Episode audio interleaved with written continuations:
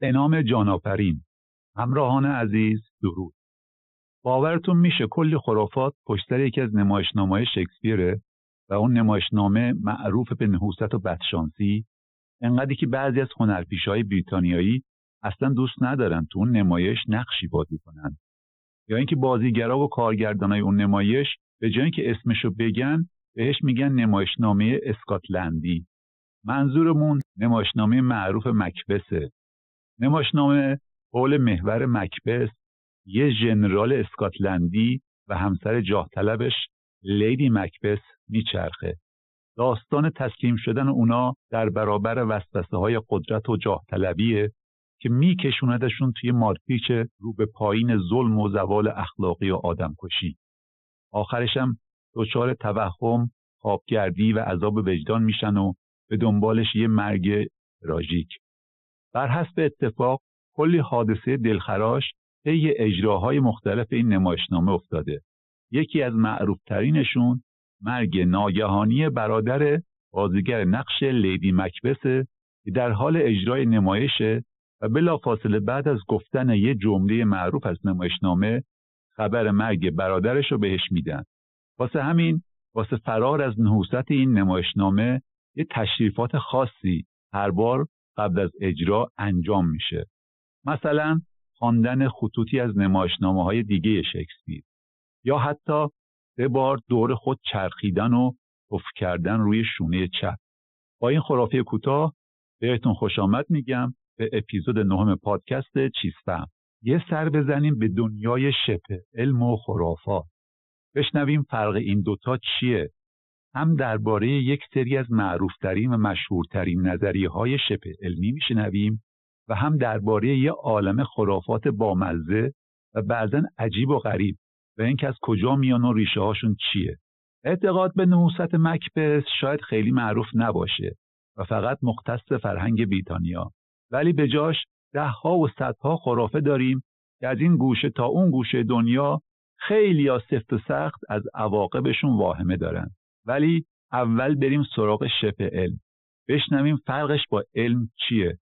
معروفترینشون چیان و از کجا اومدن و چرا بعضیا هنوز هم بهشون باور دارن؟ مثلا چی؟ و همین فرهنگ خودمون. اعتقاد به طبع گرم و طبع سرد. اینکه اگه یه چیزی با طبع سرد خوردین حتما باید پشت سرش یه چیز با طبع گرم بخورین. تا سردی نکنین. اگه جزو اونایی هستین که به این اعتقاد دارین با احترام بگم که به شدت اشتباه می‌کنین و همچین چیزی رو علم مدرن امروزی قبول نداره.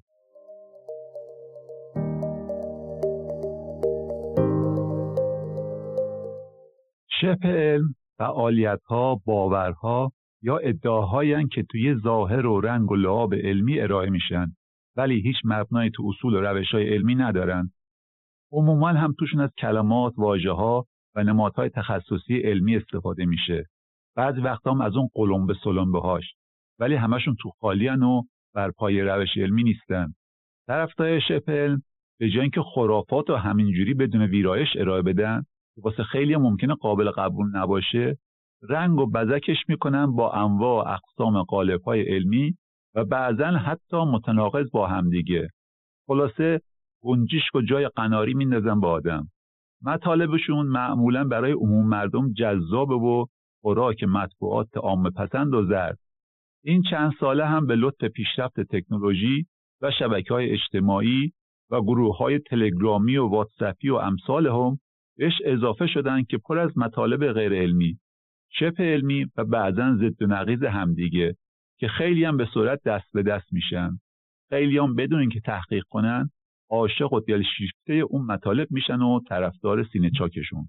توهم توطعه تکیه بر همهمه و شلوغ کردن جو به جای بحث علمی تکیه بر تجربه های شخصی و در نهایت تأکید روی قدیمی و باستانی بودن ادعاشون یه سری دیگه از نشونه های شبه علمه. از اون طرف علم یه سری مشخصه مهم داره. مثلا باید بشه اونو راستی آزمایی کرد. یعنی چی؟ یعنی یه پدیده رو باید بشه دوباره آزمایشش کرد و نتایج هم باید یافتای قبلی رو تایید کنه. یه جور دیگه بگیم. تو علم دانشمندا دنبال شواهدی میگردن که بتونن یافتهای قبلی رو رد کنن. دقت کردین چی شد؟ یه بار دیگه بگم. گشتن دنبال شواهدی که نشون بدن یافتهای قبلی غلطه. ولی تو شبه علم مسئله کاملا برعکسه. و همه شواهد تأیید میشن. اینجاشه که واسه عوام گول زننده میشه. چون طرفداراش سریع چارت مثال برای اثبات ادعای خودشون می‌زنن. ولی نکته اینجاست که هیچ دلیلی نداره که مثال پنجم خودشون هم اون ادعا رو ثابت کنه. این تعریف کارل پوپر فیلسوف اتریشی از تفاوت علم و شبه علمه. ایشون اولین دانشمندیه که تلاش می‌کنه تا بین علم و شبه علم مرز مشخصی تعریف کنه. پوپر اضافه می‌کنه هر چیزی که بشه باطل کرد البته با آزمایش میشه گفت یه حقیقت علمیه.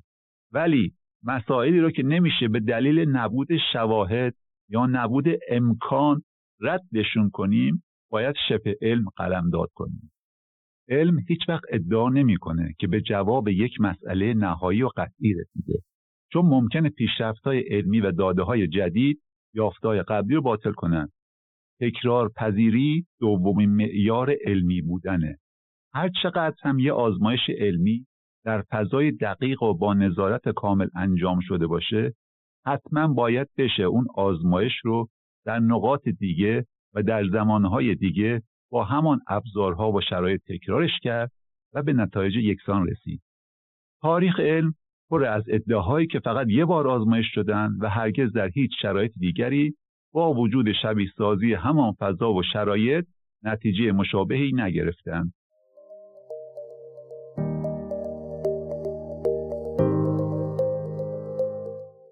طب سنتی پر از ادعاهای عجیب و غریب و بعضا بامزه از قدیمی تریناش اینه که بدن آدمیزاد از چهار تا مایه خون، صفرا، بلغم و سودا تشکیل شده. اتفاقا خیلی هم تو ایران طرفدار سینه چاک داره. احتمالش هم میدم که اون طرفدار متاسف با شنیدن این اپیزود علیه ما جپه بگیرن که کاریش نمیشه کرد. این نظریه ریشش می‌رسه به 2500 سال پیش وقتی بقرات پزشک و فیلسوف یونان باستان پیشنهاد میده که این چهار مایه تو بدن وجود دارند و رو سلامت جسمی و روانی آدما تأثیر می‌ذارن. دقت کردیم که بند خدا پیشنهاد داده بوده. تازه اینم بگیم که به بقرات لقب پدر پزشکی هم دادن. 600 سال بعدش وقتی تمدن روم باستانی دست برتر رو تو منطقه می‌گیره جالینوس پزشک رومی ایده های بقرات و گسترش میده و باعث محبوبیت این نظریه میشه. تو فارسی به خون، صفرا، بلغم و سودا به جای مایه خلط بدن هم میگن. یعنی اخلاط چهارگانه. با تصوری که ممکن از خلط داشته باشیم شاید هم یکم چندش آوره. طبق نظر طرفدارای این نظریه مزاج آدمی یعنی ترکیب این چهارتا یعنی تعادل و تعامل اینها و بالا پایین شدنشون. میگن خون و صفرا هر دو گرمی هن ولی خون تره به جاش صفرا خشکه. بلغم و سودا سردن ولی بلغم تره به جاش سودا خشکه. آدما رو بر اساس میزان اینا تو بدنشون دستبندی می‌کنن. مثلا ممکنه بگن این آقا مزاجش گرمه ولی اون خانم مزاجش سرده و شبیه اینا. اونا حتی عقیده دارن با دونستن مزاج یکی می‌تونن مشخصات ظاهری و فیزیکی افراد رو پیش بینی کنن. مثلا میگن آدمای با مزاج گرم و تر که خون بدنشون زیاده درشت هیکل و ازولانی قد متوسط به بالا دارن. اگه چاق بشن از ناحیه ران و باسن چاق میشن. پوستشون گرم و مرتوب و نرمه. این که میشه میلیاردها نفر رو تو دنیا فقط با این چهار تا خل توصیف کنی و و بعد بر اساس اون دوا درمونشون کنی از اون خالی بندی های بزرگ و بسیار هم خطرناکه. ممکنه این دوا درمونا برای یه جواب بده. ولی تو دنیای پزشکی مدرن تجویز دارو و جراحی بدون انجام آزمایش ها و تست لازم کاریه. با ریسک خیلی خیلی بالا. اصلا تا حالا کسی تونسته این چهار تا خلط رو ببینه خود طرفداراش می‌تونن بگن هر کدومشون کجان تجویزهایی هم که تو این حوزه میشه عمدتا شامل کارهایی مثل خارج کردن مقادیر اضافه اونا با روش های سنتیه که نمونه معروفش اجامت و یا از طریق مداخلات غذاییه خوشبختانه از حدود 600 سال پیش این نظریه به چالش کشیده شده. به خصوص از قرن 19 میلادی به این بعد روش های پزشکی جدید مثل آناتومی، فیزیولوژی و بقیه روش های پزشکی مدرن این نظریه رو بسیار بیاعتبار کردن. حالا اسمشو هرچی بذارن. طب سنتی، طب ایرانی، طب اسلامی، طب مکمل، سنگ درمانی، انرژی درمانی، طب جایگزین و امثال هم. تازگی ها با پیشرفت علم کوانتوم طب کوانتومی هم بهشون اضافه شده. اینا همشون سر ته یک کرباسن. دوستان یه پزشکی بیشتر نداریم اونم پزشکی مدرن تا زمانی که یه دارو و یه روش درمانی از طریق روش های آماری بسیار حساب شده و طی فرایندهای طولانی کارآزمایی خودشو ثابت نکرده اعتباری نداره کارآزمایی برای یه روش درمانی و یا دارو ممکنه تا ده سالم طول بکشه دارو و یا روش درمانی رو جامعه آماری از قبل مشخص شده ای از آدمای داوطلب بیمار و یا سالم امتحان میشه. برای جلوگیری از سویگیری انسانی تست های کور دوگانه طراحی میشن. یعنی چی؟ یعنی نه تنها بیمار یا شخص داوطلب خبر نداره که داروی واقعی بهش داده شده بلکه پزشک و سازنده دارو هم از این موضوع بیخبره. اینجوری جلوی سوگیری ذهنی هر دو طرف گرفته میشه. حالا ممکنه یه سری ایراد بگیرن که نخیر اینجوری نیستش و ما دیدیم فلان روش طب سنتی اثر می‌کنه. مثلا طرف سردیش کرده و بهش چای نبات میدیم و سردیش از بین میره. باید بگیم این به دلیل سردی و گرمی نیستش. این فقط به دلیل افزایش میزان شیرینی یا گلوکوز تو بدن اون باباست. که خود به خود باعث میشه احساس گرمی به طرف دست بده. به جای نبات هر خوراکی با قند بالا بهش بدین احتمال قریب به یقین همون اثر رو تو خونش داره. شما از کجا می‌دونی؟ طرف بیماری مثل دیابت نداره که با خوردن چای نبات خدای نکرده رو به موت بشه. اگرم می‌دونی دیابت داره یعنی قبلش به پزشکی مدرن اعتماد کردی. و جواب آزمایش نشون داده که این بابا دیابت داره و شما هم قبول کردید خب قربون شکلت. اگه تا اونجاش به پزشکی مدرن اعتماد کردی در جدت به خاطر جون خودت و بقیه بازم تو بقیه موارد بهش اعتماد کن. طب سنتی مبتنی بر تجربه و شواهده و نه بر روش علمی و آزمایش ها و کارآزمایی ها یا ممکنه ایراد بگیرن اگه این روش ها علمی نیستن پس چرا جدیدن داره دروسش توی سری دانشکده ها و دانشگاه ها تدریس میشه و برای خودش استاد دانشگاه و دفتر دستک داره؟ تو جواب باید بگیم این اتفاق به خاطر اجماع علمی نیستش و فقط به خاطر دست بالای طرفدارای این روش هاست. فعلا سنبهشون پرزوره نه بیشتر. هنوز هیچ کدوم از روش های درمان و داروهاشون فرایند کارآزمایی استاندارد و کنترل شده رو طی نکردن. این همه ساله که طرفدارای علم سنتی انواع اقسام داروهای گیاهی و بعضا عجیب و غریب تجویز می‌کنن. ولی تا حالا حتی یک دونه داروشون نتونسته تاییدیه های لازم رو بگیره و یا حتی تو عمل نشون بده که تأثیرش بیشتره از داروی مشابه سنتی که طبق روش های داروسازی مدرن ساخته شده یا در مورد طب سوزنی ادعا کنن که یه سری بیماری ها رو خوب می‌کنه. این ادعای کاملا درستی نیستش. طب سوزنی به جز موارد معدودی که نشون داده روی یه سری بیماری های حسی مثل درد در یه ناحیه خاص تأثیر داره برای هیچ بیماری جدی دیگه ای روش درمانی ارائه نداده. ولی دلیل اینکه یهویی وسط های قرن بیستم طرفداراش زیاد شدن و همه جا پر شد از مثلا دکتراش این بود که تو حکومت ماو تستونگ دیکتاتور چینی تبلیغات و حمایت زیادی ازش شد. به یه دلیل ساده جمعیت بزرگ و منابع محدود پزشکی مدرن. لازم بود این خلع مراقبت های بهداشتی با یه چیزی جایگزین بشه و چی بهتر از یه روش سنتی چینی که ریشه تو فرهنگشون داره. یه موضوع خندهدارم در مورد نظریه گرمی و سردی بگیم و بریم سراغ شبه علم بعدی. این نظریه میگه آب معمولی تبش سرده. آب جوش هم تبش سرده ولی آب یخ تبش گرمه. درست شنیدین؟ به گوشاتون شک نکنین. یعنی آب جوشی رو که تبش سرده انقدر خنکش کنی تا یخ بزنه اون وقت تبش به حول و قوه الهی گرم میشه.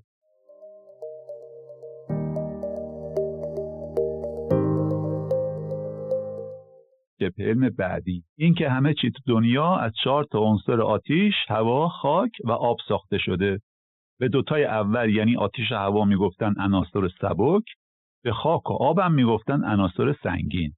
این هم یه فلسفه یکی از یونان باستان و حدودان قرن پنجم قبل از میلاد میاد. ارسطو بعدا برای اجرام آسمانی عنصر پنجم را بهشون اضافه می‌کنه.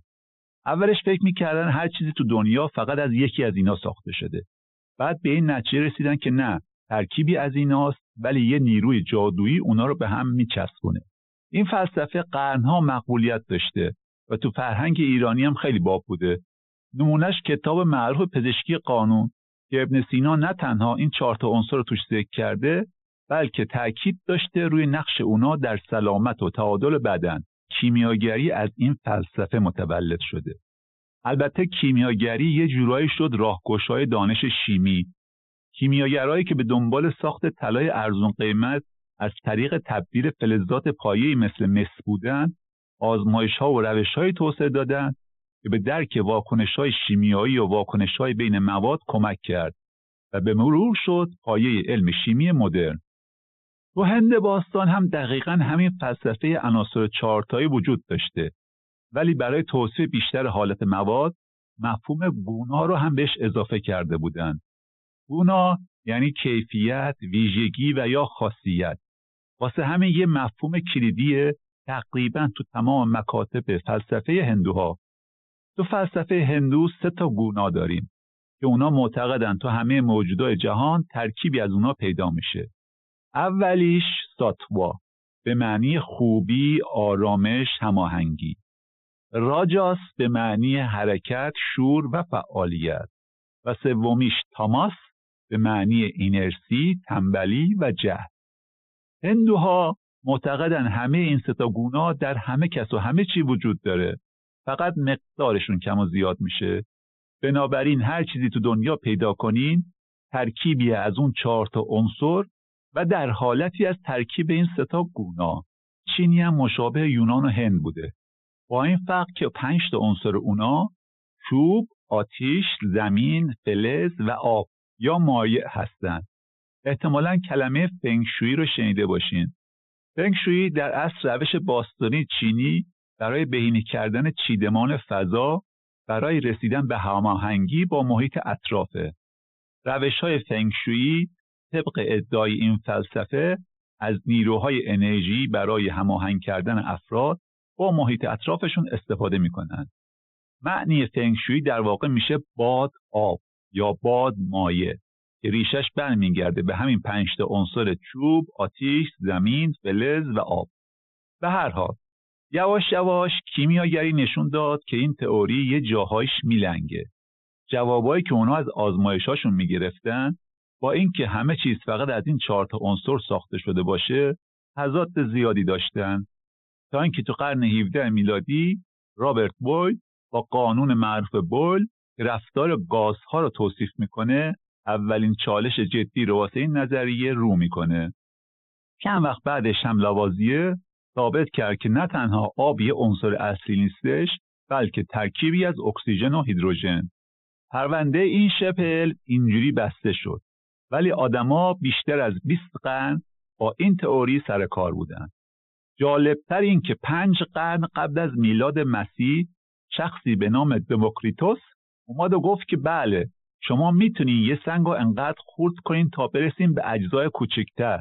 ولی امکان نداره مثلا به یکی از اون چهار عنصر مثلا آتیش برسین. دموکریتوس یه فیلسوف یونانی و همدوره افلاتونه که اتفاقا با افلاتون خیلی هم اختلاف نظر داشت و ظاهرا با هم کلی مناظره کردن. این شاید عتیقه ترین تئوری اتمیک هستش. عتیقه نه از نظر کهنه بودن بلکه از نظر با ارزش بودن. دموکریتوس اسم این اجزای غیرقابل دیدن و خراب شدن رو که به طور آزاد میگردن گذاشت ἄτομος یک کلمه یونانی به معنی تقسیم ناپذیر این فقط یه حدس بود. و معروف به عتیقه ترین حدس علمی که درست از آب در اومده. ولی بنده خدا با امکانات اون زمان اصلا نمی‌تونست اینو ثابت کنه. میکروسکوپی نبود که بتونن اون اجزا رو ببینن. میکروسکوپ تازه 2300 سال بعد اختراع میشه. دموکریتوس می‌گفت هر شیئی اتم مخصوص خودشو داره. اتم سنگ اتم یه حیوان اتم چوب. به خاطر این حدسای فوقالعاده هم بهش لقب معمار اتمیسم رو دادن.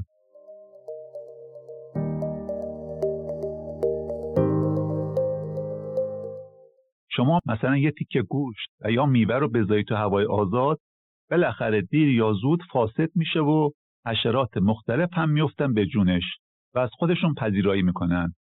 یه فرایند طبیعی که کلی توضیحات علمی پشتشه و اتفاقا به درد یه شاخه از علم جرم شناسی و پزشکی قانونی می‌خوره.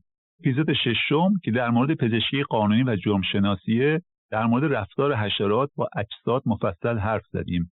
و توضیح دادیم که این فعل و انفعالات چطور کمک می‌کنند به تشخیص زمان مرگ. اگه تا حالا گوش ندادین بعد نیست سراغ این اپیزود جالب و اپیزود بعدیش که توش کلی ماجراهای جالب و باور نکردنی دنیای پزشکی قانونی و جرمشناسی رو تعریف کردیم بریم. حشرات میان رو اون گوشت یا خوراکی تخم گذاری می‌کنن.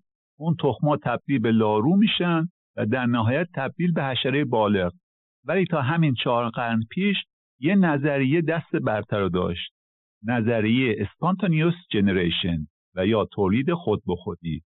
طبق این نظریه موجودات زنده می‌تونستن از یه ماده غیر زنده به وجود بیان. مثلا انگلها، لاروها و کرمها از گوشت در حال فاسد شدن. ریشه های این نظریه برمیگرده به چند صد سال قبل از میلاد مسیح. ولی ارسطو فیلسوف و طبیعتگرای یونانی برای اولین بار کارها و تحقیقات فیلسوفای قبل از خودش رو این زمینه جمعآوری می‌کنه. این نظریه برای دو هزار سال اعتبار علمی داشته. حتی تو دوران رونسانس اعتبارش بیشتر هم میشه. قبلا فقط فکر می‌کردن که برخی از اشکال پایینتر زندگی مثل حشرات و ماهی ها می‌تونن از طریق تولید خود به خود ایجاد بشن ولی تو اون دوران حیوانات دیگه ای مثل موش و قورباغه هم شامل این نظریه میشن. مورد قورباغه واقعا عجیبه. باور به اینکه قورباغه ترکیبی از گل و باران تحت یه شرط خاصی به دنیا میاد. تا اینکه تو قرن 17 یه پزشک ایتالیایی اومد و گفت آقا جان کافیه روی گوشت رو بپوشونین. اون وقت دیگه حشرات و انگلها بهش دسترسی ندارن و در نتیجه نمی‌تونن روش زاد و ولد کنن. این آقا تونست تا حد زیادی این نظریه رو به چالش بکشه ولی نتونست کاملا باطلش کنه. فرانچسکو ردی همون پزشک ایتالیایی یه سری آزمایش نشون داد که وقتی گوشت با الکل ضد عفونی کنی دیگه این زاد و ولد لاروها اتفاق نمیافته. اون موقع از اختراع میکروسکوپ فقط چند سالی میگذشت. یه سریا اومدن و با میکروسکوپ به گوشت ضد عفونی شده نگاه کردن و دیدن اه کلی موجود ریزه میزه و کوچولو مچولو روی گوشت وول می‌خورن. طرفدار نظریه که اتفاقا اینجا هم کلیسا پشت سرشونه بازم تسلیم نشدن و گفتن اون موجودای کوچولو خود به خود به دنیا میان و اونان که با زاد و ولد خودشون موجب حیات لاروها و کرمها میشن. تا بالاخره لوی پاستور شیمیدان فرانسوی اومد و ثابت کرد که مشکل تو روش ضد عفونی کردنه وگرنه حیات خود به خودی نداریم. و می‌دونیم که روش ضد عفونی ویژه‌ای که وی پاستور توسعه داد یا همون پاستوریزه کردن نزدیک به سه قرنه که جان میلیون ها نفر رو نجات داده و باعث شده بتونیم مواد غذاییمون رو با خیلی راحت و برای مدت طولانی نگهداری کنیم. این دیگه ضربه نهایی به این نظریه بود و پرونده این شپل هم حواست قرن 19 هم بسته شد.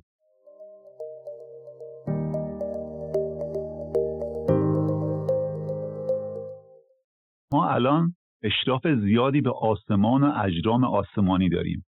نه تنها بشر ماه و فتح کرده و روش به دفعات راه رفته یه سریا برنامه‌ریزی می‌کنن برای زندگی روی مریخ. رویای قشنگی و شاید دهها سال طول بکشه. ولی مرز دانش بیهنتاست و شک نکنین اون روز هم بالاخره میاد. ولی قبل از اینکه گالیله و کپلر تو قرن 16 و 17 میلادی با مصائب و مشکلات فراوان از طرف کلیسای کاتولیک به خصوص برای گالیله بخت برگشته ثابت کنند که نه تنها زمین مرکز جهان نیست بلکه حتی خورشید هم همچین افتخاری نداره باور به اینکه زمین مرکز ثابت جهانه قرنها دست برتر داشته. جالبه که اینم خواستگاهش یونان باستانه و برمیگرده به قبل از میلاد مسیح. وقتی که ارسطو دانشمند همه فن حریف و معلم اسکندر مقدونی این نظریه رو میده. ولی دو قرن بعدش بطلمیوس که اونم یه ریاضیدان و ستاره شناس یونان باستانه با مدل مثلا دقیقش به خوبی حرکات مشاهده شده سیارات و ستاره ها رو دور زمین توضیح میده. مدل بطلمیوس خوبی می‌تونسته پدیده هایی مثل خسوف و کسوف رو توجیه کنه که طبیعیه.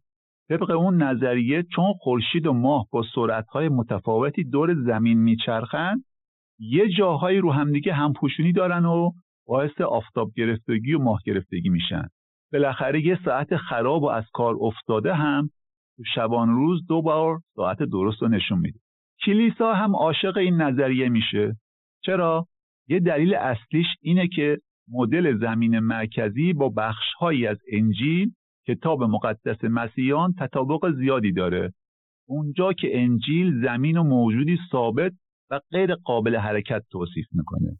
آیه دقیقش میگه خداوند زمین را بر پایه‌هایش استوار کرد تا هرگز حرکت نکنه دنیایی با محوریت زمین با این ایده که بشریت در آفرینش پروردگار جایگاهی مرکزی و ممتاز داره. خدا که اشرف مخلوقات و آفریده دلیلی نداره محل زندگیش و مرکز عالم قرار نداده باشه. نمیشه که هر کیم خلافشو بگه کافره تقریبا هیچ دلیل دیگه هم نبوده که یه لحظه فکر کنن زمین نه تنها ثابت نیستش بلکه مرکز جهان هم نیستش. بند خداها تقصیری هم نداشتن. بدون ابزار مدرنی مثل تلسکوپ و پیشرفت علم فیزیک با دیدن حرکت ظاهری اجرام آسمانی از منظر یه بیننده زمینی خیلی هم قابل باوره. منطقی بوده دیگه.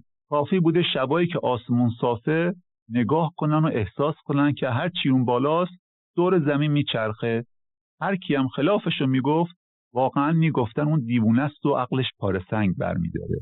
یه مشکل دیگه ضعف ریاضیات بودش.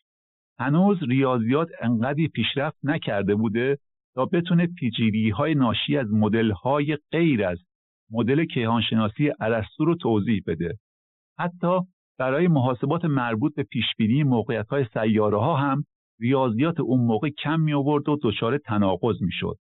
مدارها در واقع دایره کامل نبودن و بیزوی بودن و برای محاسباتش حساب دیفرانسیل و انتگرال لازم بوده که عمدتا تو قرن 17 توسط نیوتون توسعه داده میشه. دیگه کسی جرأت نمی‌کرد خلافشو بگه و الله می‌رفت دادگاه تفتیش عقاید. تفتیش عقاید یک گروه رسمی کلیسای کاتولیک بودند که هدفش مبارزه با بدعتها و محاکمه افراد بدعتگذار بوده. احکامشون قابلیت اجرایی نداشته و خیلیا بعد از برگزاری مثلا دادگاه تفتیش عقاید و محکوم شدن توبه می‌کردن ولی وای به حال اونایی که همچنان اصرار بر درستی عقیدهشون می‌کردن اون وقت اونا رو میفرستادن دادگاه کیفری و اونجا یا حبس ابد در انتظارشون بود و یا اعدام. نظریه به خاطر قدرت بالای کلیسا برای قرنها دست نخورده باقی میمونه. تا عاقبت نیکولاس کوپرنیک تو قرن 16 نظریه مرکزیت خورشید رو خیلی محتاطانه و در قالب یه فرضیه ریاضی به جای یه حقیقت مطلق ارائه می‌کنه. همون سالم بند خدا میموده دیگه تفتیش عقاید دستش بهش نمی‌رسیده تا دادگاهش کنن. یه زرنگی دیگه هم که کرده بوده که تفتیش عقایدم خیلی بدش نمیومده این بوده که می‌گفته با اینکه زمین دور خورشید میچرخه ولی منظومه شمسی ثابته و سایر کرات جهان دورش میچرخند. یه جوری مصالحه بین طرفدارای مدل زمین مرکزی و مدل خودش. بعد از مرگ کوپرنیک گالیله به دنیا میاد و تو جوانی میره سراغ داروسازی. چهار سالی درس داروسازی می‌خونه ولی درست یه کم مونده به گرفتن مدرکش ولش می‌کنه و میره سراغ ریاضیات. یه فرق عمده کارهای کوپرنیک و گالیله استفاده از تلسکوپ برای رصد اجسام آسمانیه. کوپرنیک دسترسی به تلسکوپ نداشته. در واقع هنوز تلسکوپی ساخته نشده بوده. اعتبار ساخت تلسکوپ می‌رسه به یه عینکساز هلندی دقیقا دو سال قبل از اینکه گالیله مدل خورشید محورش رو معرفی کنه. دقت کردین چی شد حتی گالیله هم با اینکه سالها طرفدار این مدل بود و راجع بهش نوشتایی داشت ولی تا زمانی که بتونه حرکت سیاره ها و به خصوص قمرهای مشتری و زهره رو رصد کنه مدل خورشید محور خودش رو منتشر نمی‌کنه. بالاخره گالیله مدل زمین مرکزی رو کاملا و علنا به چالش می‌کشه. شش سال بعد از اینکه نظراتش منتشر می‌کنه کلیسای کاتولیک روم فرمانی صادر می‌کنه که مدل خورشید مرکزی رو رسما بدعت گذاری اعلام می‌کنه و به گالیله بابت حمایت از اون هشدار میده. گالیله بند خدا روابط عمومی خیلی بدی هم داشته. نه تنها کوتاه نمیاد و مصالحه نمی‌کنه بلکه بعدا یک کتاب به سبک مناظره می نویسه در مورد خودش و یه شخصیت خیالی که به پاپ تشبیه شده. البته با نیش و کنایه و حالت بگو مگو. در نهایت کتابش گفتگو در مورد دو نظام اصلی جهان رو چاپ می‌کنه و در عرض چند ماه بابتش دادگاهی میشه. دو دادگاه هم از ترس تهدید به شکنجه و تکفیر بالاخره دیدگاه خودش رو انکار می‌کنه و تا آخر عمرش میره حسر خونگی. ببینین تعصب شدید و کورکورانه روی مذهب برای هزاران سال چه ها که با پیشرفت علم و دانش نکرده. گالیله علا رقم این که تحت فشار و از ترس جونش نظر کلیسا رو قبول می‌کنه ولی موقع خروج از دادگاه زیر لب زمزمه می‌کنه. ای پور ای موه یعنی با این حال حرکت می‌کند. داستان قشنگیه ولی بعدا به منابع مربوط به این دادگاه اضافه شده و تاریخدانا خیلی به اعتبار شک دارن. به هر حال دم آقای نیوتون گرم که بعدترها با ارائه قوانین حرکتی نیوتون و قوانین گرانش جهانی مدل بسیار دقیق و محاسبه شده ارائه داد که به خوبی حرکت اجسام آسمانی رو توضیح می‌داد و برای همیشه ثابت کرد که زمین مرکز جهان نیستش. ولی فکر می‌کنین کی کلیسا رسما قبول کرد در مورد مرکز جهان بودن زمین اشتباه می‌کرده. 1992 میلادی کمی بیشتر از سی سال پیش 300 سال بعد از مدل اثبات شده نیوتون ما روال داریم که هر جا بتونیم یه موضوع جالب و فرعی هم بگیم. واسه این قسمت هم یکی بگیم و بریم قسمت بعدی. نیوتون با قوانین گرانشی خودش نشون داد که هر چی رو زمینه گرانش داره به سمت زمین. خود زمین هم به سمت خورشید. منظومه شمسی گرانش داره به سیاهچاله مرکز کهکشان راه شیری. جالبتر از اون کهکشان راه شیری گرایش داره به سمت یه چیزی که بهش میگن جاذب اعظم. و خود اونم توسط یه نیروی جاذب دیگه به نام جاذب شپلی.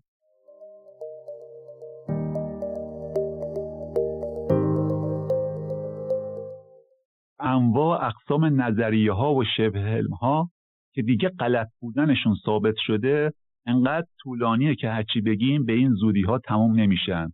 واسه همین فقط اسم چند تا دیگر رو میگیم و میریم سراغ بخش خرافات. باور به این که زمین صافه و مسطحه. یا تئوری زمین توخالی که میگه زمین یه پوسته توخالیه با دو تا سوراخ تو قطب جنوب و شمال. نظریه این که همه بیماری ها ناشی از هوای بد هستند چپ مغزی و راست مغزی یا اینکه سیستم پردازش مغز افراد در خانم ها و آقایون با هم متفاوته یا اینکه انسان ها از کمتر از ده درصد مغزشون استفاده می‌کنن. مخالفای واکسیناسیون طالع بینی و کف بینی و امثال هم. اینا چند تا نمونه معروفن که علم مدرن تونسته غلط بودن همه رو ثابت کنه. یه وقت فکر نکنین همه شبه علم ها مال قدیمه. اتفاقا هنوزم بعضی ها در حال کشف و تولید یه سری شبه علم جدیدن. نمونهش تو کشور خودمون. ساخت موتورهای بدون سوخت یا ماشینی که سوختش آبه. البته با سوخت هیدروژنی اشتباه نشه. اون داستانش فرق می‌کنه.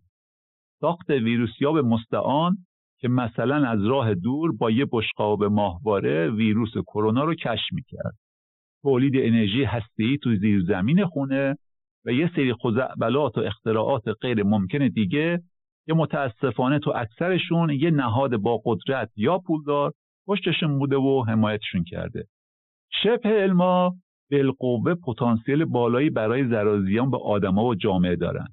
حتی یه سری از این شبه علما منجر شدن به طبق بندی های نژادی و قومی و آخرش نجات پرستی و نسل کشی معروفترینش اعتقاد به برتر بودن نژاد آریایی که بزرگترین حامیش و مروجش رژیم نازی آلمان بوده. ادعای برتر بودن مردم آریایی تبار از نظر بیولوژیکی نسبت به نژادهای دیگه که در نهایت منجر شد به سیاستهای اصلاح نژادی یهود ستیزی اردوگاه های کار اجباری جنگ جهانی و گروه های آدمسوزی. یکی از تاریکترین فصول زندگی بشر رو همین شبه علم رقم زد که نه تنها از نظر علمی بی اساس بودش بلکه از نظر اخلاقی هم خیلی ناپسند و شرمآور. یه سری از این شبه علم ها دیگه مرز شبه علم بودن رد کردن و رسیدن به ضد علم.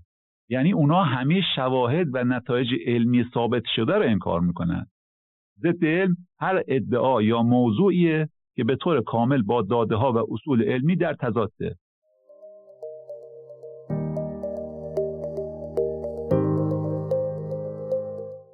آدمای زیادی تو دنیا حسابی خرافاتی هن.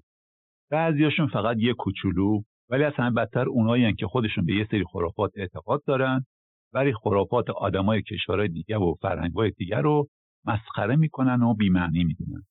شاید هم تو دلشون فکر می‌کنن اونا عقلشون پار سنگ بر میداره و چیزی حالیشون نیست. با اینکه پیشرفت علم و دانش کلی از خرافات رد کرده و دیگه آدما کمتر سراغش میرن ولی حتی آدمای تحصیل کرده و مشهوری هم داشتیم و داریم که بهش اعتقاد دارن. نمونهش رونالد ریگان چهلمین رئیس جمهور ایالات متحده و خانمش نانسی ریگان که از ستاره شناسان می‌خواستن واسهشون طالبینی انجام بدن. حتی یه شایعاتی درباره استیو جابز فقید یکی از بنیانگذاران اصلی شرکت اپل شنیده میشه. استیو جابز مبتلا به یه نوع نادر سرطان پانکراس بوده ولی اولاش در برابر درمانهای پزشکی مدرن مقاومت می‌کنه و دنبال درمانهای جایگزین میره. رژیم های غذایی خاص، طب سوزنی و داروهای گیاهی را آزمایش می‌کنه. در نهایت هم که این بیماری جونشو می‌گیره. با فوتش دنیای تکنولوژی واقعا یه چیزی کم داره. ریشه کلمه خرافات تو انگلیسی می‌رسه به روم باستان و کلمه سوپر استیشیو به معنی ترس بیش از حد یا غیر منطقی از خدایان. معنی دیگش میشه انجام تشریفات غیر ضروری یا نگرانی بیمورد در مورد خشم خدایان. پس خیلی هم بی نیستش که بعضیاشون ریشه تو دین و مذهب داشته باشن. شکستن آینه نهوست عدد سیزده نحسی گربه سیاه رد نشدن از زیر نردبون فقط چند تا نمونه خرافات با ریشه مذهبی هن. انسانهای اولیه مدام با طبیعت دست و پنجه نرمی کردند ولی قسمت عمده طبیعت واسهشون غیر قابل کنترل بوده و نمیفهمیدنش. واسه همین دست به دامن انواع و اقسام خداها میشن تا چیزایی را که فراتر از درکشون بود و توجیه کنن. برای توضیح تفسیر رویدادهای طبیعی که با علم و دانش محدود اون زمان دلیل منطقی براشون پیدا نمی‌کردن این یکی از ریشه های ظهور و رشد طالبینی هم هستش توسط آشوری ها و بابلی ها یه دلیل دیگه به وجود اومدن خرافات به اعتقاد بهشون ریشه تو محتاط بودن و سیستم مغزی ما آدما داره. مغز آدما به طور خفیفی به سمت منفی سیم کشی شده. اجداد ما تو حیات وحش زندگی می‌کردن و درست مثل حیوانات وحشی باید چهار چشمی و با تمام وجود مواظب به دور اطراف خودشون می بودن.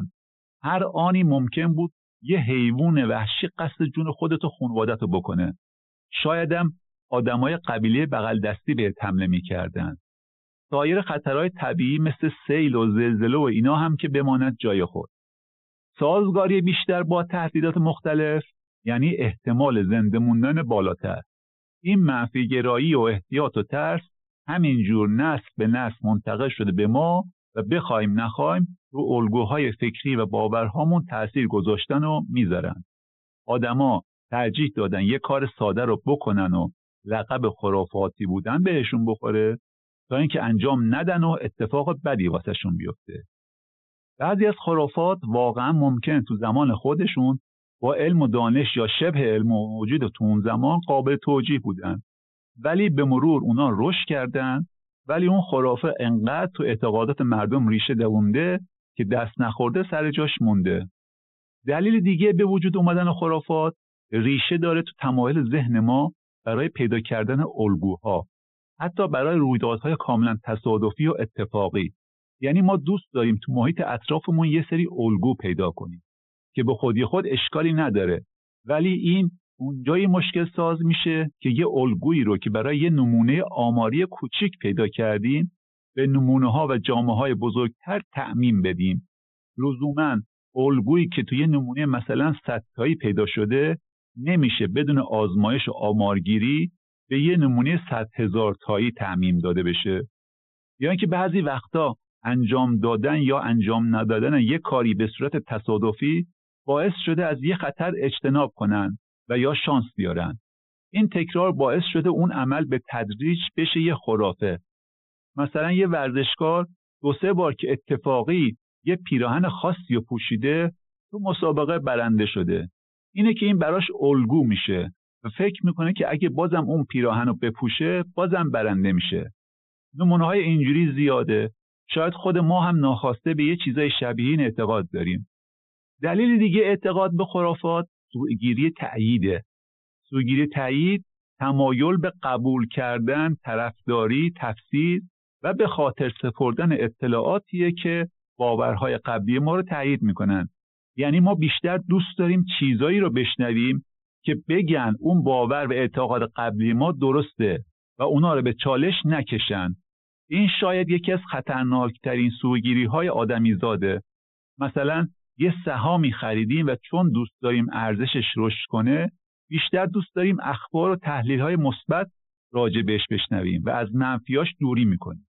سوگیری تایید باعث میشه وقتی به ظاهر یه چیزی خرافه رو تعیین می‌کنه افراد به راحتی اونو بپذیرن.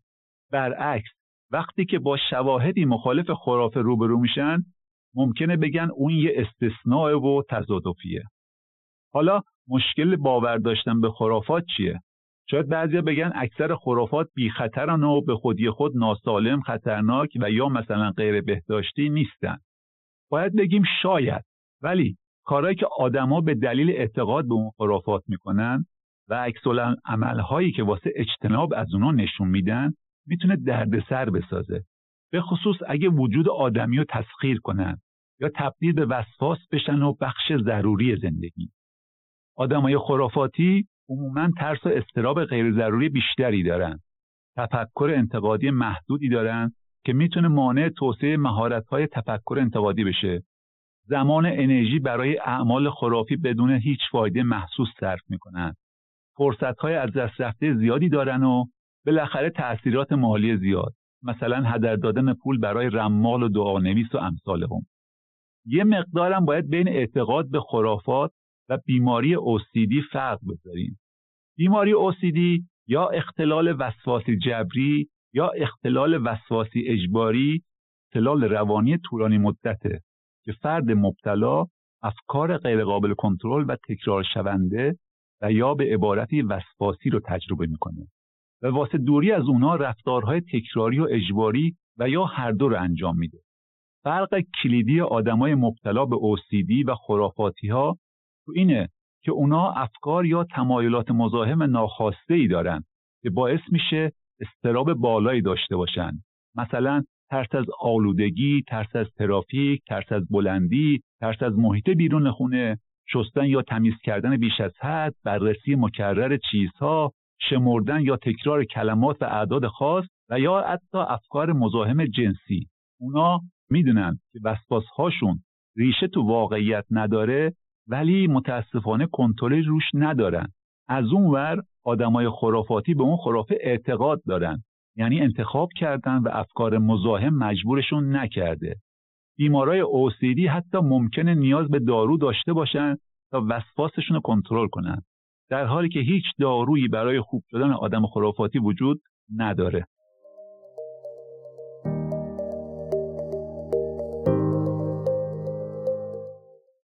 اعداد تو خرافات جایگاه خاصی دارن.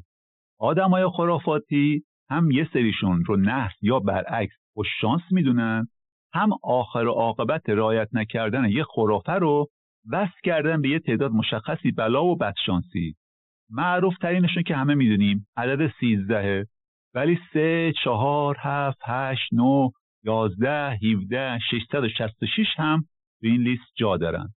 تو بعضی از فرهنگا کار از خرافات گذشته و واقعا از عدد سیزده میترسن و وسواس عجیبی بهش دارن. اونا روز جمعه اگه سیزدهم ماه باشه از خونه بیرون نمیرن که مبادا اتفاقی واسهشون بیفته. جالبه که یه سری مطالعات آمارگیری انجام شده و نتایج به طرز عجیبی نشون داده تو روزهای سیزدهم آمار تصادفات و اتفاقات زیاده البته بازم این یه دلیل علمی نیستش و شاید به خاطر رفتار مردم و احتیاط بیش از حد معقولشونه که حادثه درست می‌کنه ممکنم هست یه دلیل دیگه پشتش بوده و همزمانیش با روز سیزدهم باعث تشدیدش شده.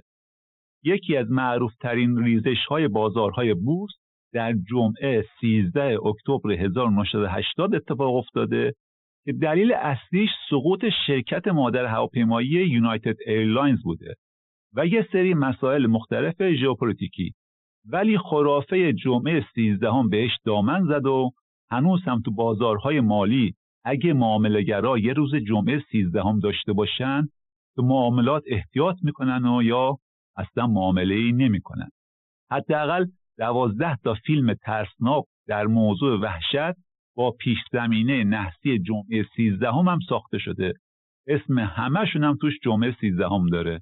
دیگه چی؟ بیشتر ساختمون های بلند بدون طبقه سیزده ساخته میشن. آسانسورها طبقه سیزده ندارن. پلاک خونه ها از رو عدد دوازده میپره به چهارده. هتل‌ها و بیمارستان اتاق شماره سیزده ندارن. دعوت کردن تعداد مشخصی مهمون که تعداد کلشون سیزده بشه مرسوم نیست.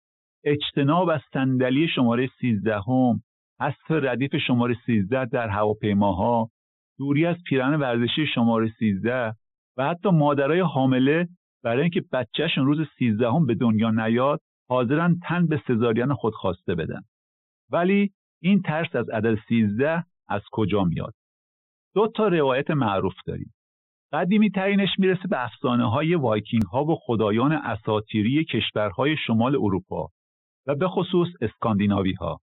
واسه فهمش باید با چند تا خدای اساطیری وایکینگ ها آشنا بشیم. اودین خدای خدایانه و خودش هم خدای دانایی، جنگ و جادو. همسرش فریگ الهه عشق، باروری و مادریه. اونا دو تا پسر دارن. پسر اول به نام بالدر خدای نور، پاکی و زیبایی مثل اسفندیار تو شاهنامه هم روی این تنه. پسر دوم خودر یه خدای کوره ولی در عین کوری جنگجو و نیزه انداز قهاریه. عجب خدای خدایانی بوده که یه پسرش رو روی این تن آفریده اون یکی و کو. بگذریم. از اون طرف یه خدای شیطان و حیلگر هم داریم. لوکی که برادر خونی اودین خدای خدایانه یعنی عموی بالدر و هوتر والهالا یه سالن تشریفاتی خدایانه که مهمونی های مخصوص اونجا برگزار میشه وایکینگ ها اعتقاد داشتند بعد از مرگ میرن والهالا یعنی بهشت موعودشون بوده. فریگ مامان این دوتا پسر همه خداها رو دعوت کرده بوده. قبلش هم از لوکی بدجنس قول گرفته بوده که بچه هاشو اذیت نکنه. همه خدایان و موجودات و گیاه هم قسم خورده بودن این خدای روی این تن و کاری باش نداشته باشن. به جز یک گیاه سمی خاص. هرچی این گیاه و آیه و قسم داده بودن قبول نکرده بوده. از اون طرف لوکی فهمیده بوده که بالدر با اینکه روی این تنه ولی سم و داروی ساخته شده از این گیاه بهش اثر می‌کنه. در گرمی اون شب مهمونی پرتاب نیزه و چیزای دیگه به سمت بالدر روی این تنه. به تب چون روی این تنه چیزی بهش آسیب نمیرسونه. ولی لوکی یواشکی با اون گیاه سمی نیزه خودر برادر بالدر رو سمی می‌کنه و خودرم ندونسته باعث مرگ برادرش میشه. اینجا هم مثل داستان یهودا که بعد از این میشنویم لوکی دیزدهمین مهمونه. اگر از این داستان خدایان اسکاندیناوی اینا خوشتون اومد و دوست داشتین که راجع فرهنگ اسکاندیناوی بیشتر بدونین و حوصله مطالعه نداشتین یه سریال به همین اسم داریم. البته حواستون باشه اصلا مناسب بچه ها نیستش. برگردیم به عدد سیزده. معروف ترین ریشه نحسی عدد سیزده می‌رسه به مهمونی شام آخر عیسی مسیح با حواریون. وقتی داشتن حواریون با عیسی شام میخوردن یهودا مهمان سیزدهمه که به بقیه ملحق میشه. عیسی مسیح هنگام شام به همه اعلام می‌کنه که یکی از شما فردا به من خیانت می‌کنه.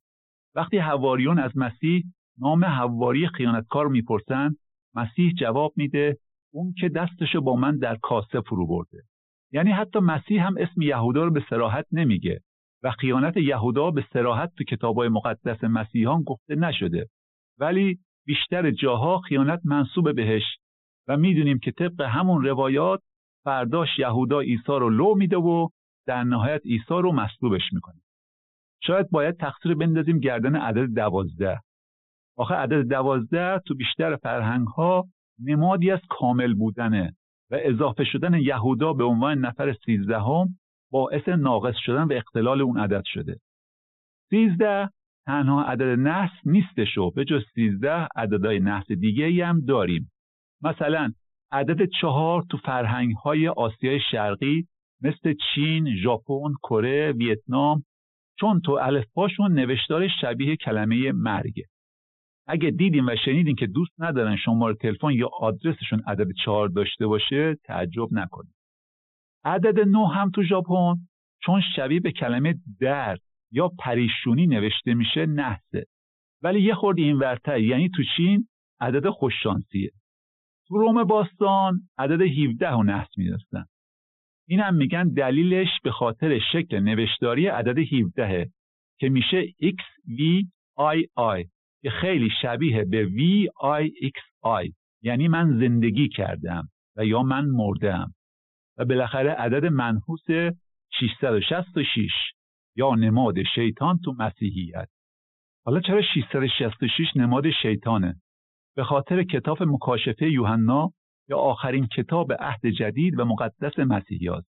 یوحنا تو این کتاب به دفعات 666 رو عدد شر و شیطان می‌دونه. مثلا یه جاش میگه کسی که عقل داره و حساب کتاب بلده اگه عدد وحش رو محاسبه کنه به 666 می‌رسه.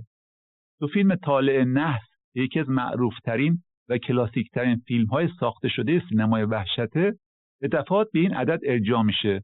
البته فیلم های مثل بچه رزماری و کودک 666 هم تو همین رده هستن. حالا قرعه خوششانسی به نام کدوم عدد خورده؟ اول از همه عدد هفت. که اغلب در بسیاری از فرهنگ های عدد خوششانسی محسوب میشه. هفت روز خلقت هفت آسمون هفت روز هفته. جالبه که ادیان مختلف با اینکه خیلی جاها با هم اختلافات اساسی دارن ولی رو خوشیومنی عدد هفت به توافق رسیدن. بعدیش عدد هشت تو فرهنگ چینیه که نماد خوششانسیه. چون همصداست با کلمه های ثروت و رفاه. یعنی نحوه خوندنشون باهاشون شباهت آوایی داره. تو چین پلاک هایی که شماره هشت توش داشته باشن خیلی پرطرف دارن عدد سه رو بگیم و بریم خرافه بعدی. با اینکه عدد سه تو بسیاری از فرهنگ ها عدد خوششانسی قدرت و تعادله تو مسیحیت جایگاهش خیلی ویژه تره اونم به دلیل تسلیس مقدس یعنی مثلث مقدس که شامل خدا تو مرکز مثلث پسر پدر و روح القدس تو گوشه هاشه. تو بخش بعدی یه خرافه میشنویم که دقیقا به همین مثلث مقدس ارتباط داره.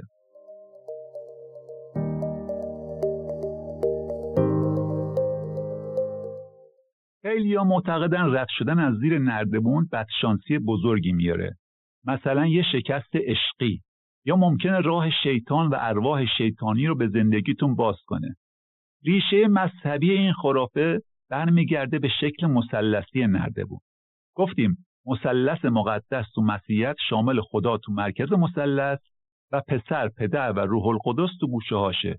اگه از زیر نردبون رد بشین یعنی از روح خدا رد شدین و دیگه حمایت خدا پشت سرتون نیستش و به شیطان خوش آمد گفتیم. این خرافه از فرهنگی به فرهنگی دیگه فرق می‌کنه. چینیا توجیهشون اینه که شکل مثلثی مثلث که رو به بالا وایستاده نشونه پیشرفته و رد شدن ازش باعث میشه انرژی مثبت از بین بره و انرژی منفی وارد بدن اونی بشه که از زیر نردبون رد شده. تو یه سری فرهنگ های آفریقایی از نردبون واسه برگزاری مراسم مذهبی و معنوی استفاده میشه. اونا میگن رد شدن از زیرش باعث میشه اون معنویت فضا از بین بره و جادو و جنبلشون اثر نکنه. جالبتر این که یه سری از هنرپیشهای تئاتر کشورهای غربی به شدت به این خرافه اعتقاد دارن و حاضرن سر صحنه هر نقشی بازی کنن و کلی راه برن و دور تا دور صحنه رو دور بزنن ولی از زیر نردبون وسط صحنه رد نشن. یه سری هم اومدن مثلا دلیل علمی براش آوردن. اونا میگن رد شدن از زیر نردبون خطرناکه چون ممکنه اونی که بالا کار می‌کنه یهو خودش یا وسایلش بیفته رو سرت یا نه خود نردبونش. انگار کارتن تاموجری و هر بار گربه نگونبخت از زیر نردبون رد میشه حتما یه پاتیل رنگ رو سرش خالی میشه. البته من نمیگم حتما برین از زیر نردبون رد بشین. منظورم رد این توجیه ساختگیه. به هر حال امروز دیگه نردبونا رو خیلی محکمتر و ایمنتر می‌سازن. یه پایه های مخصوصی می‌ذارن که جلوی سرخ خوردن احتمالیشون گرفته بشه. واسه اون نردبونای دو تیکه هم یه لولای ایمنی وسطش می‌ذارن تا پایه ها اصلا فاصله نگیرن.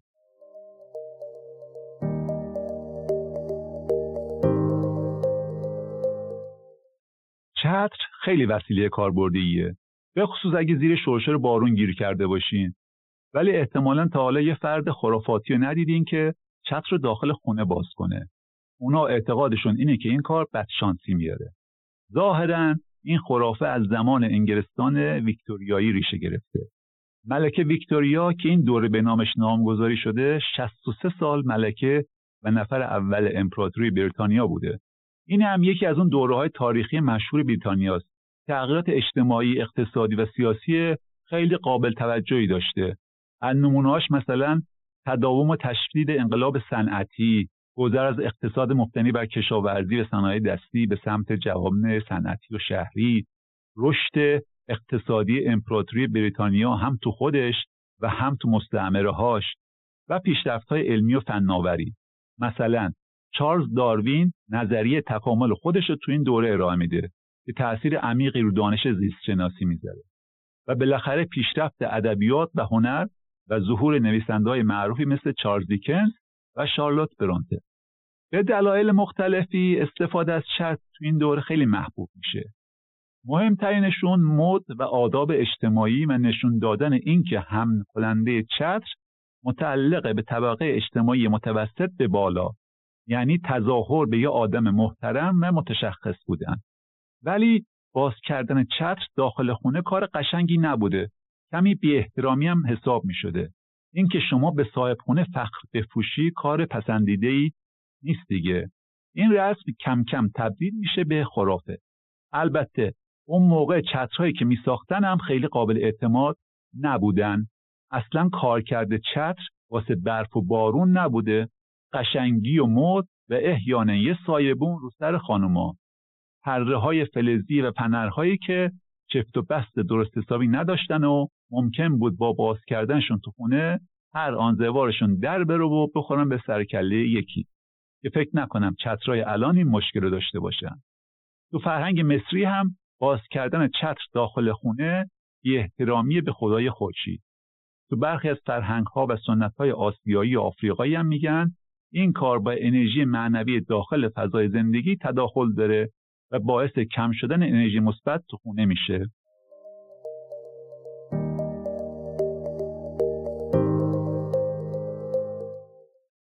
شنیدیم که عدد هفت تو خیلی از فرهنگای عدد خوششانس و خوشیوم. پس عجیب نیستش که مجازات یک خرافه هفت سال بدشانسی باشه. کدوم؟ شکوندن آینه. قدیما عقیده داشتن هر کی تو آینه نگاه می‌کنه روح خودش رو تو آینه می‌بینه. یعنی روح همه آدما تو آینه ها زندگی می‌کنن. شکستن آینه باعث آزاد شدن اون روح میشه و روح آواره و سرگردون هفت سال بدشانسی میاره حالا چرا هفت سال؟ اونم برمیگرده به فرهنگ روم قدیم که اعتقاد داشتن زندگی هر هفت سال یه بار تجدید میشه و شکستن آینه این چرخه رو به هم می‌زنه و فرصت بعدی که روح سرگردون دوباره بتونه برگرده تو آینه هفت سال دیگه می‌رسه. تو فرهنگ شرق آسیا فکر می‌کردن آینه ها جلوی ارواح شیطانی رو می‌گیرن و اونا رو از آدما دور می‌کنن و شکستنشون باعث میشه اون دیوار دفاعی که جلوی ارواح شیطانی رو می‌گرفته از بین بره. خیلیا داشتن آینه دقیقا روبروی تختشون رو دوست دارن و اتفاقا خیلی هم لوکس و مدرن می‌دونن. ولی تو شرق آسیا و طبق فلسفه فنگشویی این کار خیلی بدیومنه فنگشویی میگه آینه روبروی تخت باعث کابوس دیدن میشه و روح آدما دزدیده میشه. اونا میگن وقتی ما میخوابیم روحمون از بدنمون خارج میشه و با دیدن خودش تو آینه وحشت زده میشه. ممکنه قاطی کنه و کلا نتونه دوباره وارد بدن بشه و آدم بدون روح هم آدم مرده است. حداقل دو تا فیلم ترسناک معروف هم با این پیش زمینه خرافی داریم. فیلم آینه های یک و دو اولیش ساخت 2008 که اگه فیلم ترسناک دوست دارین ارزش دیدن داره دومیش 2010 که اصلا خوب در نیومده. دیگه چه خرافه معروفی داریم؟ بزنم به تخته. که اتفاقا تقریبا تا همه جای دنیا واسه چشم و نظر نخوردن انجام میشه. خیلی یا هم حتی بدون که بهش اعتقاد داشته باشن با جو یکی میشن و میگن بزنم به تخته. تو آمریکا یه بار یه مطالعه آماری روی 700 هزار نفر شده بود و درصد خیلی بالایی بهش معتقد بودن و مرتب انجامش می‌دادن. قدیمی ترین ریشه این خرافه می‌رسه به دوران بت پرستی و به خصوص اونایی که درختها رو مقدس می‌دونستن یا میپرستیدن. اعتقاد داشتن که ارواح خوب یا خداها تو درختها زندگی می‌کنن و انگار با ضربه زدن رو چوب اونا رو صدا می‌زدن. حالا یا نظر و نیاز داشتن و آرزوی خوششانسی می‌کردن و یا می‌خواستن دفع شر بکنن و یا حتی می‌خواستن از اونا تشکر کنن.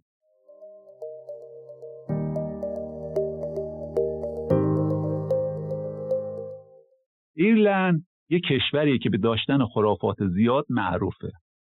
یه خرافه معروفشون اینه که اگه در خونتون باز کنین و یه زاغ ببینین شما حتما به زودی میمیرین. حالا چی؟ این تلسم باطل می‌کنه. کافی وقتی زاغ رو دیدین بهش سلام کنین و بگین سلام آقا زاغه اون وقت دیگه کاری باهاتون نداره. جالبه اگه بریم شرق آسیا و مشخصا تو چین زاغ نماد خوششانسیه. از اون جالبتر تو کره جنوبی پرنده ملی. باور نحوست زاغ تو فیلم درینگ حلقه ساخته سال 2002 استفاده شده. این هم یکی از فیلم های معروف سینمای وحشته. بریم ژاپن و فرهنگ خرافاتی طولانیش. ژاپنیا اعتقاد دارن جوهر قرمز رنگ مرگه پس اگه می‌خواین هر چه زودتر بمیرین کافی اسمتون با جوهر قرمز بنویسین. یا اگه خدایی نکرده مرگ کسی رو می‌خواین اسم اون طرف رو با جوهر قرمز بنویسین. یه جادو و جنبل تضمین شده. دیگه چی؟ اگه بچه ها ناخوناشون شبا کوتاه کنن زودتر از بابا مامانشون میمیرن.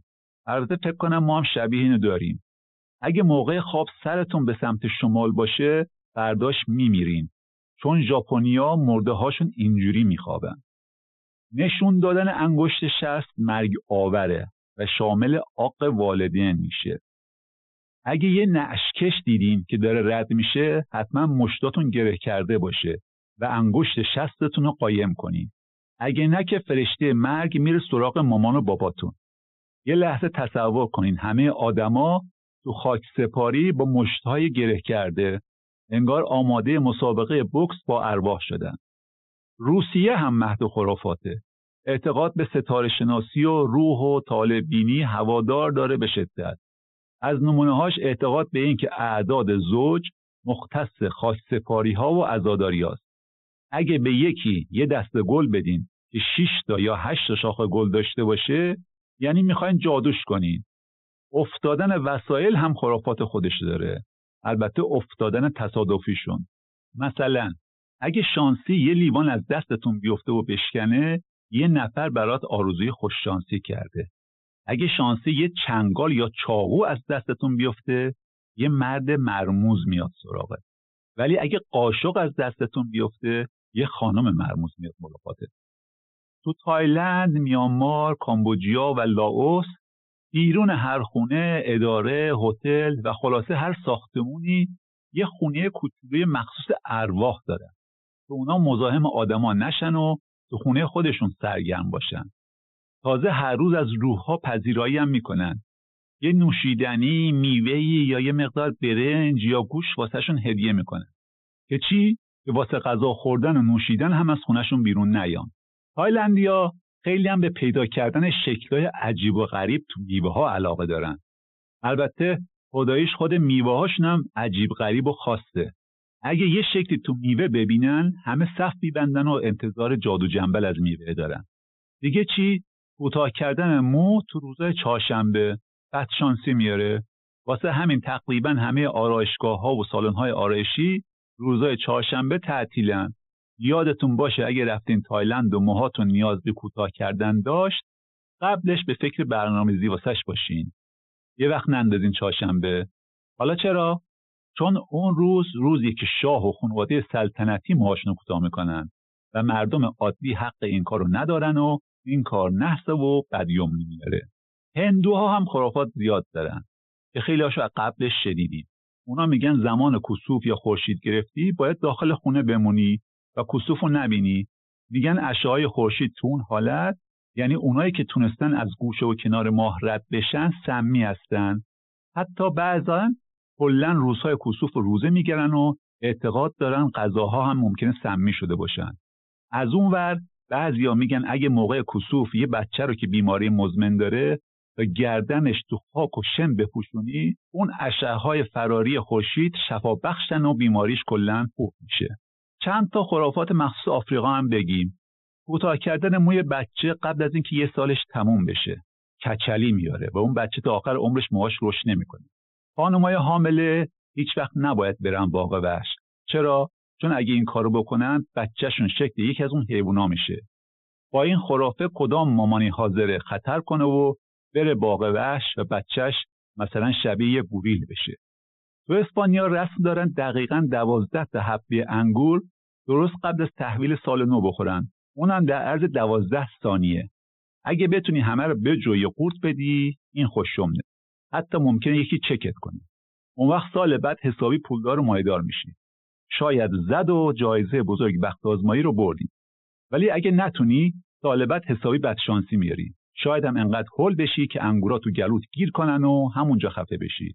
حالا این بدشانسی بوده که باعث شده خفه بشی یا خفه شدی چون بدشانس بودی؟